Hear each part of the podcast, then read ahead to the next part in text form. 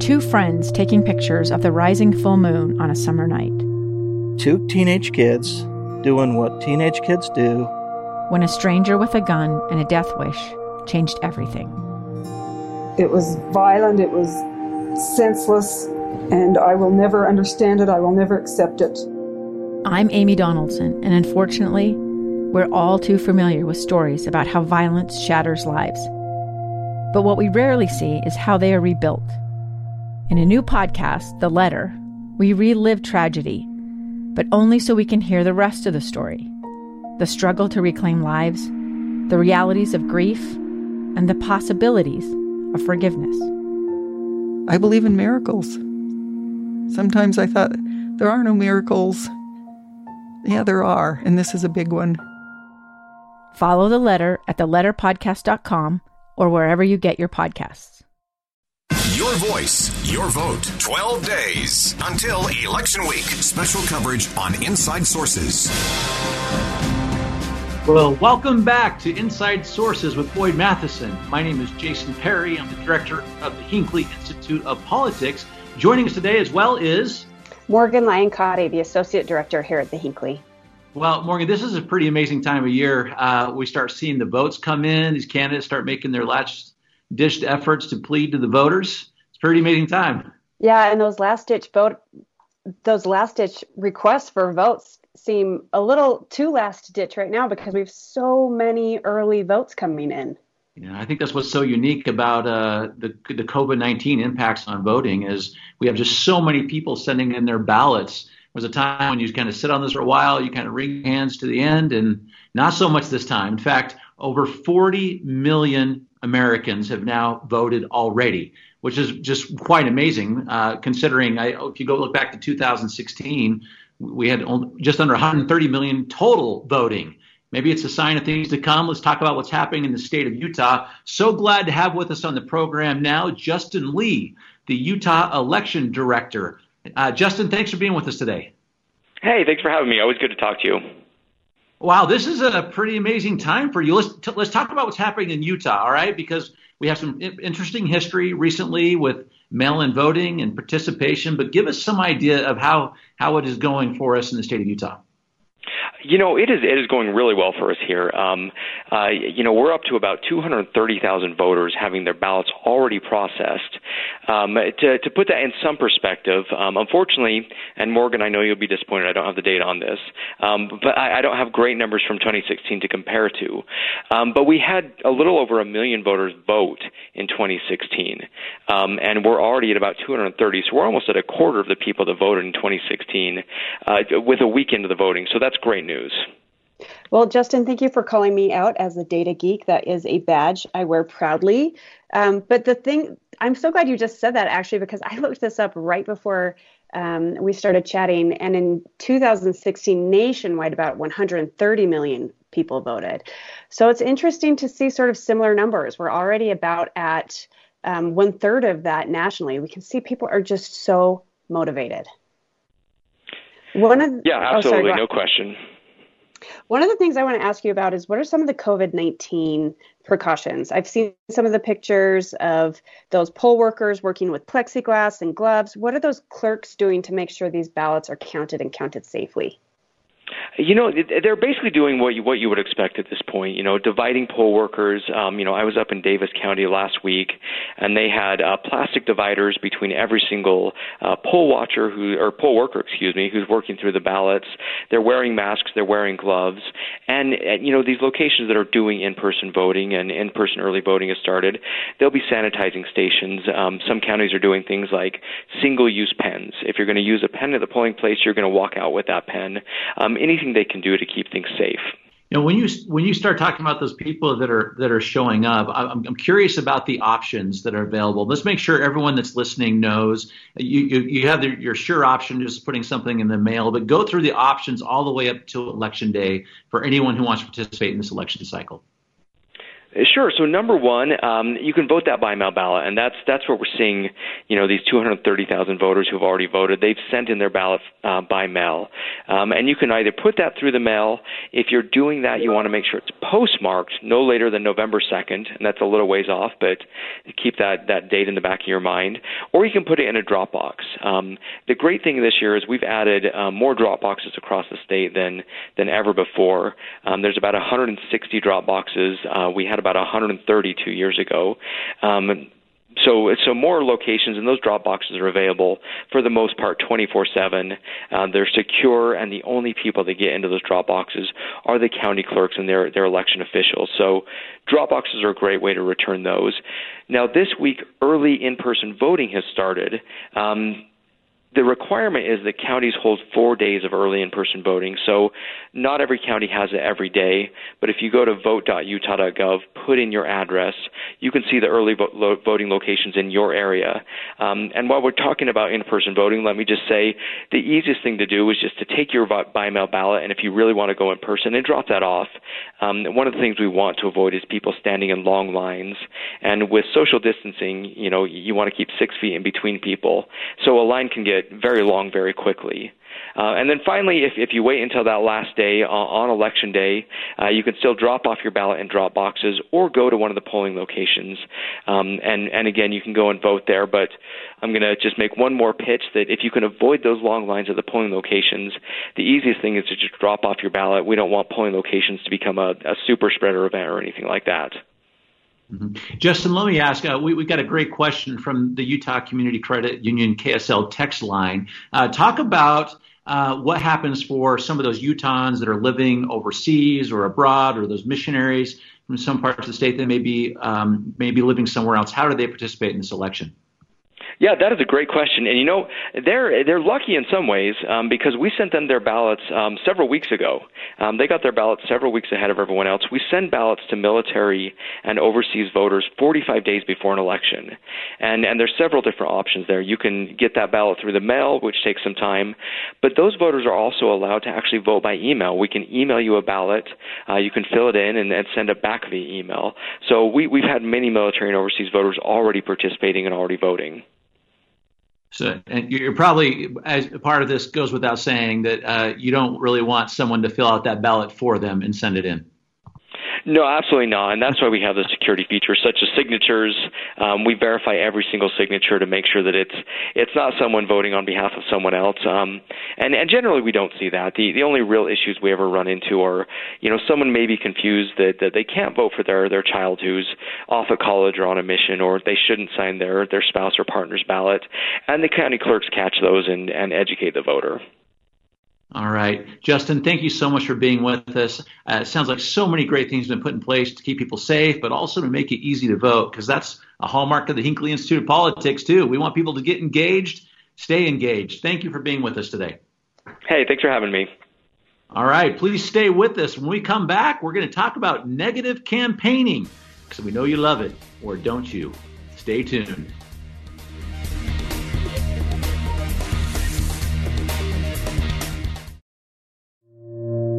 Two friends taking pictures of the rising full moon on a summer night. Two teenage kids doing what teenage kids do. When a stranger with a gun and a death wish changed everything. It was violent, it was senseless, and I will never understand it, I will never accept it. I'm Amy Donaldson, and unfortunately, we're all too familiar with stories about how violence shatters lives. But what we rarely see is how they are rebuilt in a new podcast, The Letter, we relive tragedy, but only so we can hear the rest of the story the struggle to reclaim lives, the realities of grief, and the possibilities of forgiveness. I believe in miracles. Sometimes I thought there are no miracles. Yeah, there are, and this is a big one. Follow the letter at theletterpodcast.com or wherever you get your podcasts. Voice, your vote. 12 days until election week. Special coverage on Inside Sources. Well, welcome back to Inside Sources. Uh, my name is Jason Perry, and I'm the director of the Hinckley Institute of Politics. I'm so glad to have as my co-host today. I'm Morgan Lyon Cotti. I work with Jason at the Hinckley. Yes, we get to stay involved in politics all the time. And we're going to talk about a very interesting part of politics today, Morgan uh, negative campaigning. I'll just call it that. You okay with that? Yeah, I think this is part of this is one of everybody's least favorite things, but it's just this consistent little bug that seems to be part of every campaign. Yeah, and it's just so curious to see. As much as we don't like it, as much as we want to turn off those commercials sometimes, question is going to be, does it work? And we're going to talk about that for just a moment. Those of you who are listening, we would love to hear with you. We want to know what you think about these conversations. This next one is going to get very interesting. So please feel free. Text us on the Utah Community Credit Union KSL text line at 57500. Love to hear from you. And next, uh, we'll welcome to talk about these negative campaigning and the impacts themselves is we're welcoming to the program Mara Carabello. Uh, Morgan, I, you, you, and I work closely with Mara all the time. I like to say she's one of the most influential people in the state that a lot of people have not heard of. It's absolutely true. She's one of the smartest people I know, and her political knowledge and instinct is is phenomenal. I'm so glad she's on the show. Yeah, she's she's uh, been a strategist for many top elected officials in the state. Uh, she runs and founded and runs the Exoro Group. We're just so glad to have you with us today, Mara. I'm not sure if we have Mara coming on just yet. Can you hear Mara, us, Mara? Mara, we're happy to just keep praising you until you can join the line. Okay, we'll, work on we'll work on her uh, her audio for a second. But Morgan, let's talk about this for a second. So uh, we have had a chance to do some polling uh, on the impacts of the campaigns. Let, let's focus on the fourth congressional district for just a moment, because the question is. Uh, is there an impact of these these negative commercials, and how do we measure it? Uh, let's talk about that for a moment. Right. So we have been polling with the Deseret News for the last several months, trying to really understand what's happening here in the fourth district.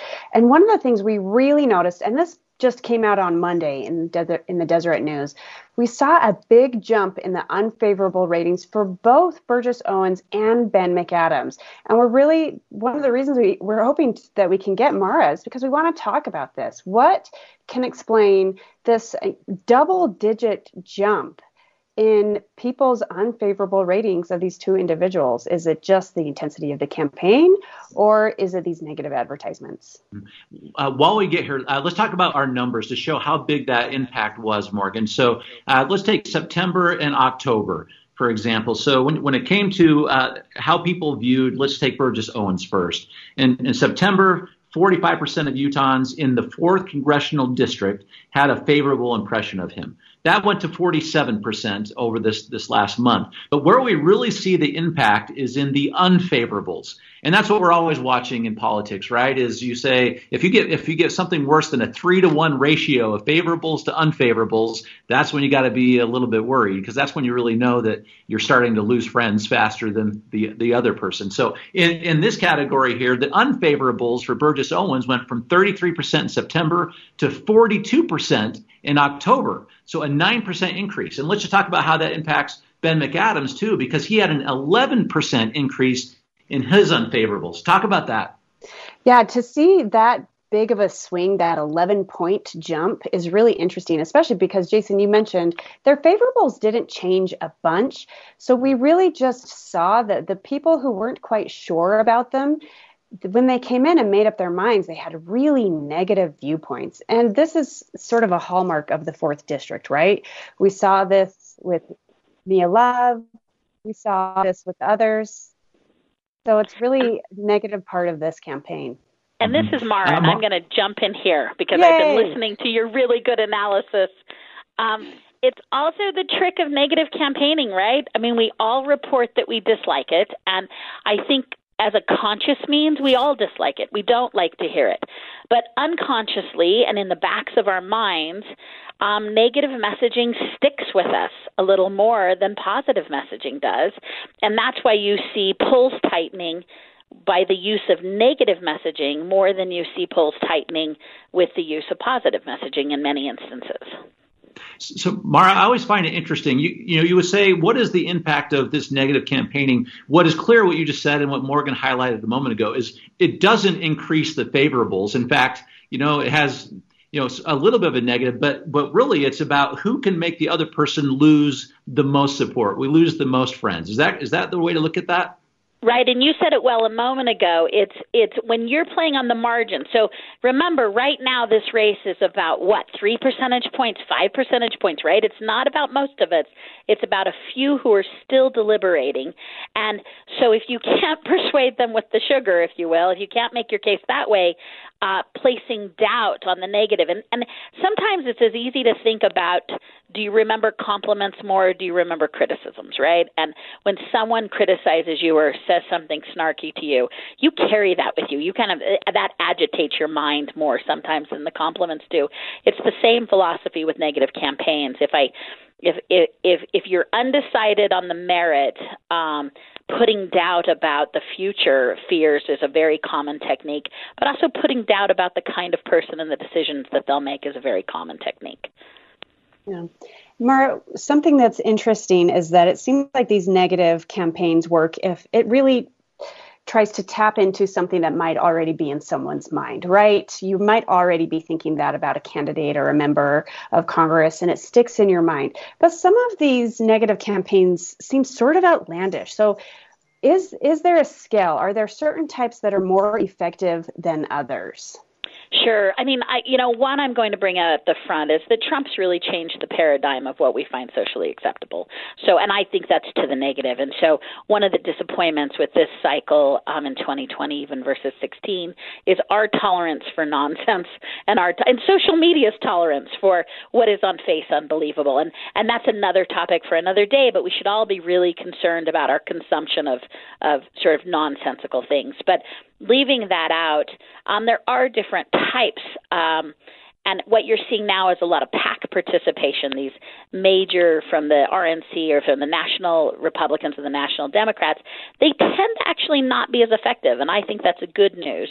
Um, when the candidate themselves draw contrasts on records and maybe even criticizes their opponent, those tend to stick a little more.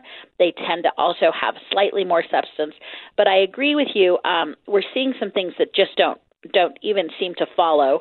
Um, I also completely agree that the general conventional wisdom is to take something you already believe and reinforce it. So if you already think that Nancy Pelosi is a bad leader and that they're sending the nation in the wrong place. I don't have to catch up with you there. I just have to reinforce that those beliefs are the most important thing you should vote on and and separate it from the individual candidate. So um, Mark, you are, yeah. So, oh, so we're, we're going to have to wrap that one up right there. Just fascinating comments, and we're so glad you got with us today because you just have great insight to this. Thanks for being with us. Thank you.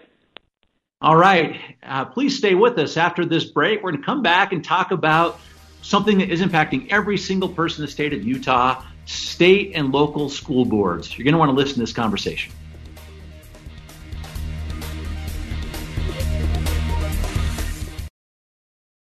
Your voice, your vote. 12 days until election week. Special coverage on Inside Sources.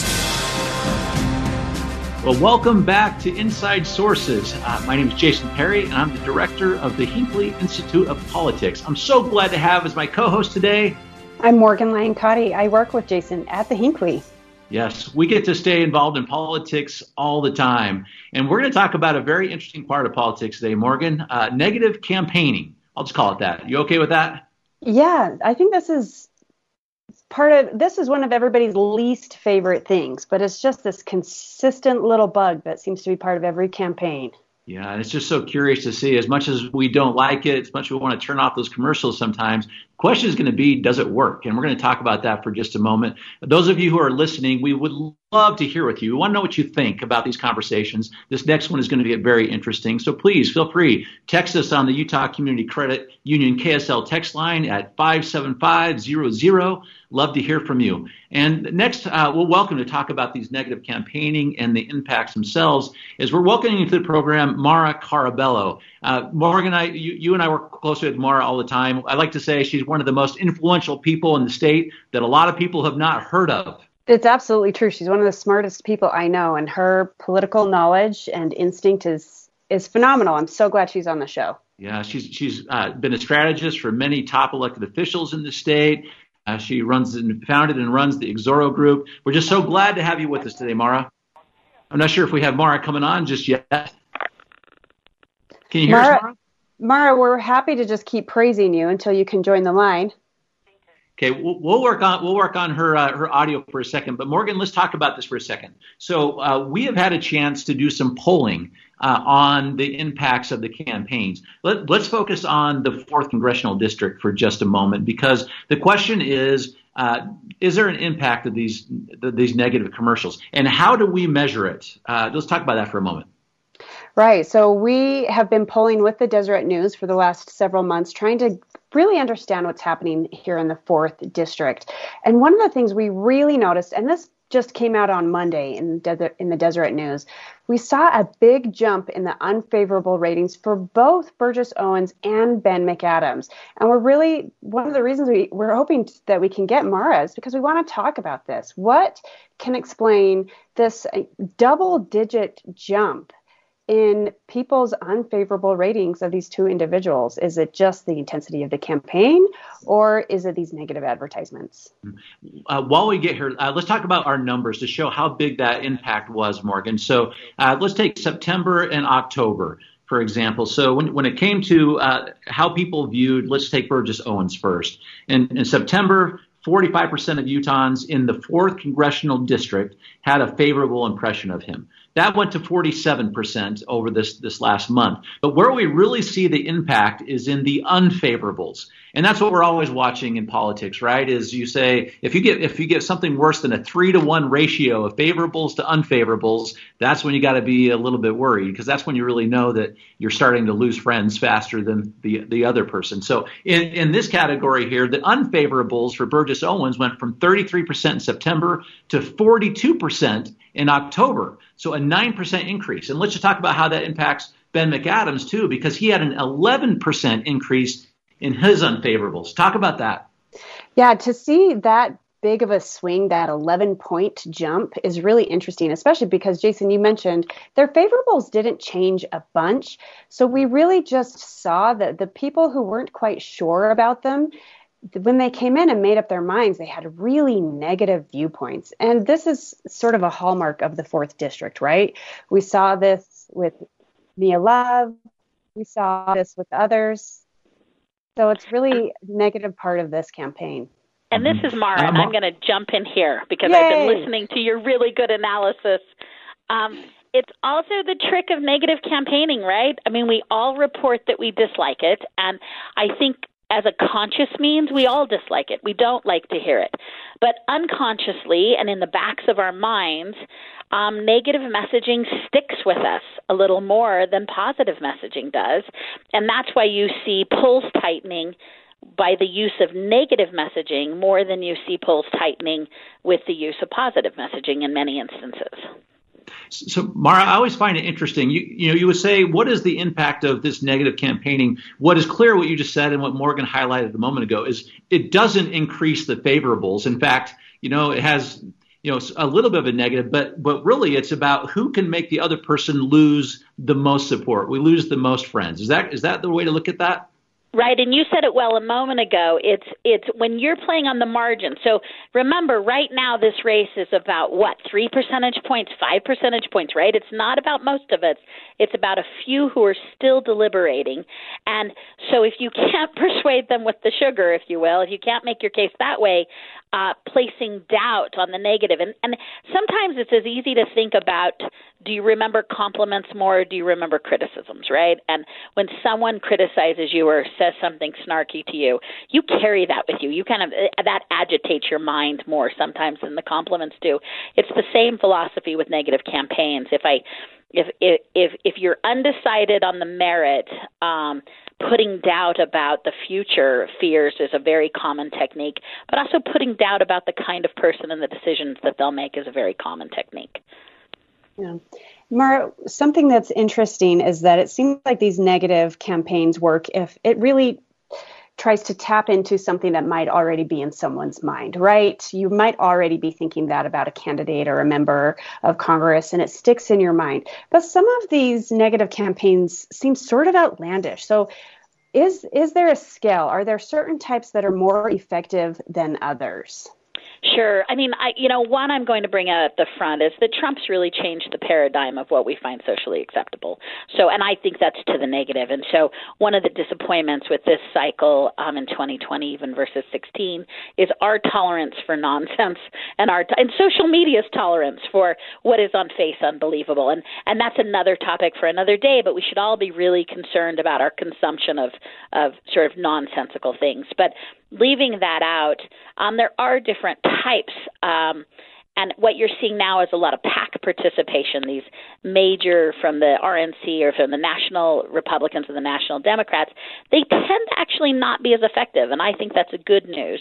Um, when the candidate themselves draw contrasts on records and maybe even criticizes their opponent, those tend to stick a little more. They tend to also have slightly more substance. But I agree with you. Um, we're seeing some things that just don't don't even seem to follow. Um, I also completely agree that the general conventional wisdom is to take something you already believe and reinforce it. So if you already think that Nancy Pelosi is a bad leader and that they're sending the nation in the wrong place. I don't have to catch up with you there. I just have to reinforce that those beliefs are the most important thing you should vote on and and separate it from the individual candidate. So um, Mark, you are, yeah. So, oh, so we're, we're going to have to wrap that one up right there. Just fascinating comments, and we're so glad you got with us today because you just have great insight to this. Thanks for being with us. Thank you. All right. Uh, please stay with us after this break. We're going to come back and talk about something that is impacting every single person in the state of Utah state and local school boards. You're going to want to listen to this conversation.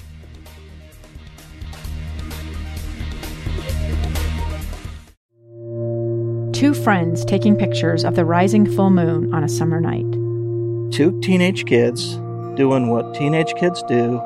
When a stranger with a gun and a death wish changed everything.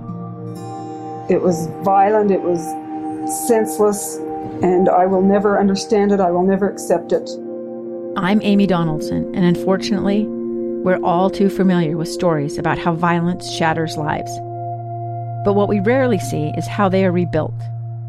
In a new podcast, The Letter, we relive tragedy, but only so we can hear the rest of the story the struggle to reclaim lives, the realities of grief, and the possibilities of forgiveness. I believe in miracles. Sometimes I thought, there are no miracles. Yeah, there are, and this is a big one. Follow the letter at theletterpodcast.com or wherever you get your podcasts.